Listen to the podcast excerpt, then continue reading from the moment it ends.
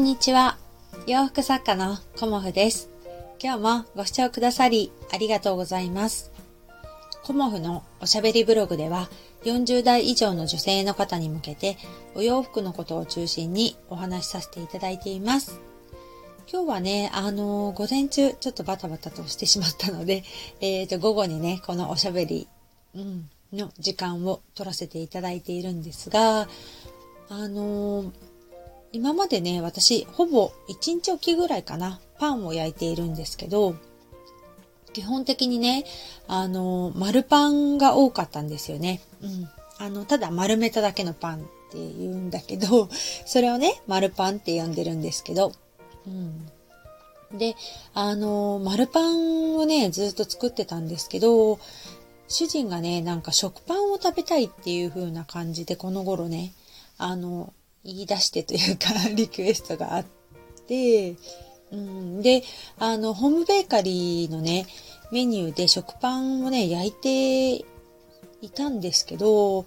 なんとなくね、あの、うん、いまいちっていうような、うん、焼くとね、あんまりしっとり感が残らないなっていうような感じと、あとなんだろう、ぎゅーって詰まってるような感じがしないなっていうのをね、なんとかしたいなっていうふうに思って、で、あのー食パンをね、あの、成形して、あの、型に入れてね、自分で、あの、発酵時間を決めて、焼く時間を決めて焼いてみようっていうことで、えっ、とね、この間、うん、数日前に焼いたんですけど、うん、そしたらね、なかなかね、うまくできたんですよね。うん。で、あの、食パンをね、焼くときは、あの、材料にね、卵とか入れてなかったし、あとね、あの、なんだろうな、バターの分量も少し少なめだったんですよね。レシピ通りに焼くと。でもね、そうすると、なんとなくね、物足りないなっていうのを感じて、試しにですけどね、いつも焼いている丸パンのね、レシピで焼いてみたんですよね。うん。丸パンのレシピは、あの、バターロールのレシピに近いもので、うん、それでね、焼いてみたら、あの、なかなかね、いい味でした。自分で言うのもね。だからね、今日もね、また丸パンのレシピでやってみて、で、あの、まあね、高級食パンとかだと、やっぱり生クリームとかが多分入ってると思うんですけど、またね、あの、うまく焼けるようになったらっていうか、慣れてきたらね、あの、そのね、高級食パンのレシピでね、やってみようかなっていうふうに思ってるんですけど、まあね、いろいろね、実験するのが私は好きなので、うん、ちょっとずつね、分量を変えてみたりだとか、しながらね、あの、パンをね、あの、美味しく焼けるやり方を今ね、模索中です。うん。で、今日はですね、あの、昨日、展示会のね、お手伝いに行ってきたので、あの、その時ね、感じたことをね、お話しさせていただこうかなと思います。うん。あの、いつもと違ったことを経験してみるとね、すごくね、発見があるよっていうようなお話をしようかなと思います。うん。あの、まあ私ね、いつもお洋服の展示会をね、自分のお洋服を販売するっていうような感じで、あの、数ヶ月に一回ね、展示会をしてるんですけど、昨日はね、全く自分の商品を売るということではなく、あの、まあ、フリーマーケットのお手伝いという感じで、あの、お着物もありましたし、お洋服もあったりとかね、食器だとか、まあ、アクセサリーとか、生地とか、まあ、ストールとか靴とかバッグとかね、もうね、いっぱいあったんですけど、そこからね、あのまあ、売るっていう、ね、お手伝いなのでね、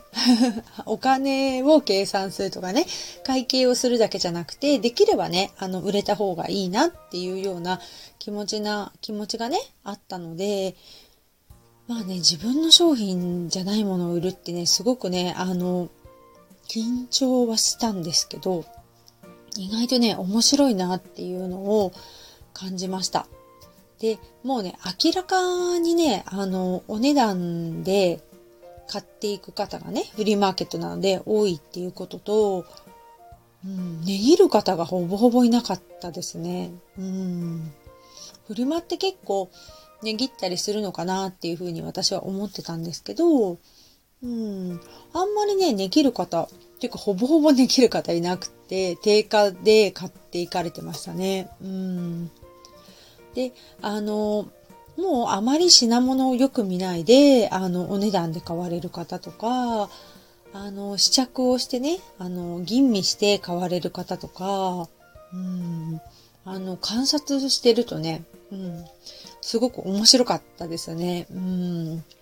で、あの、よくね、あの、ハンドメイドのね、作品を売る方でも接客が苦手ですっていう風におっしゃる方もね、いらっしゃると思うんですけど、うん、私いつも感じるのは、接客っていう風にね、考えないで接するとすごくリラックスできてね、いいんじゃないかなっていう風に思います。うん、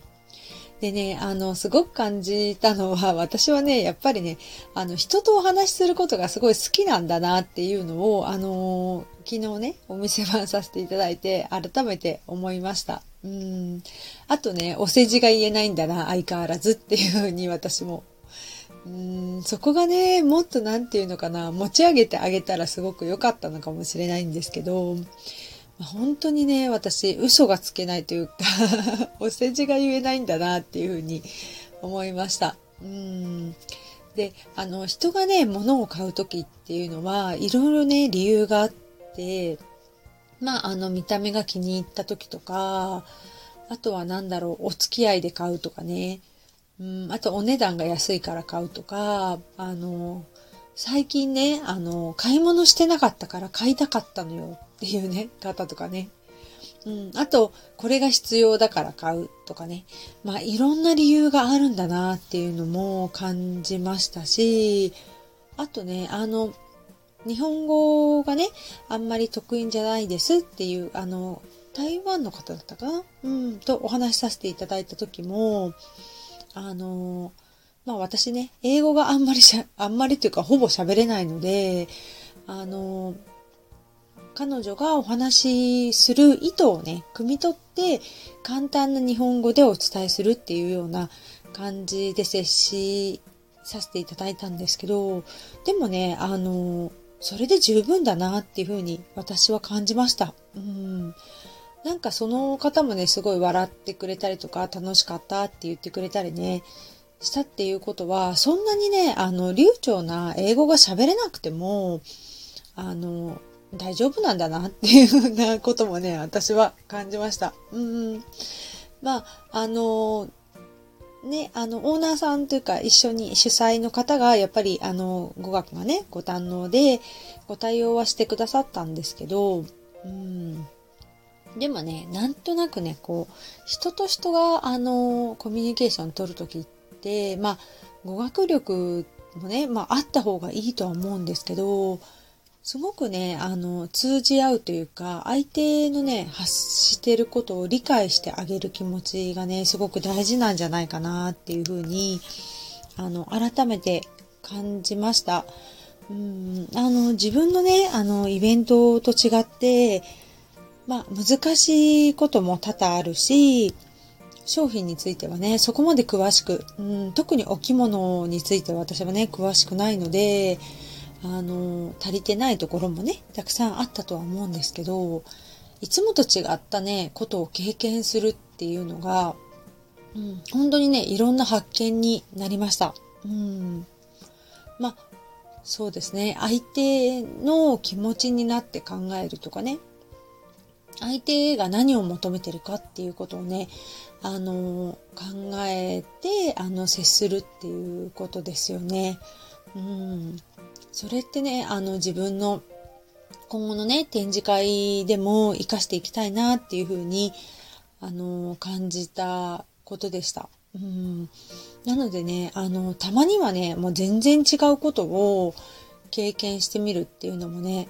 なかなかいいなっていうふうに思いました。うん、なんかね、いろんなアルバイトをするとね、あの、経験値が上がるとかっていうね、こともおっしゃる方もいらっしゃるんですけど、まあ私ね、たった一日でしたけど、うん、なんかね、あの、全く面識のかない方ばかりでしたけど、こうやってね、あの、和気あいあいとお話ができて、で、それでいてね、私がね、自分自身も苦痛じゃなく楽しい時間だったんですよね。うん、だからこれって、うん、自分としてはね、こういうことって私好きなんだなっていうことを、あの、再発見したというかね、今までは自分のお洋服を、あの、ご紹介するのが好きなのかなとかね、洋服を、あの、紹介するのが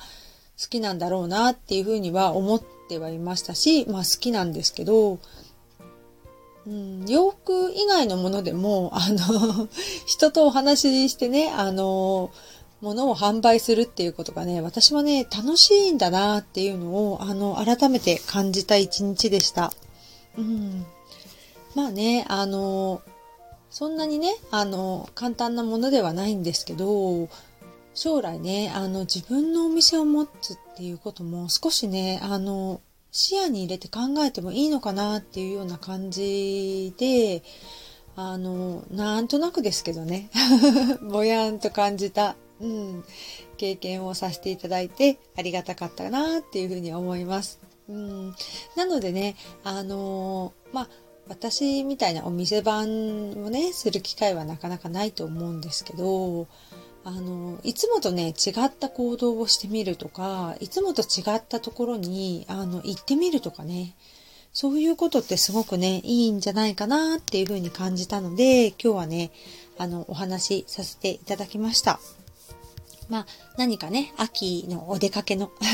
参考になったらいいなと思います。今日もご視聴くださりありがとうございました。洋服作家、コモフ、小森屋隆子でした。ありがとうございました。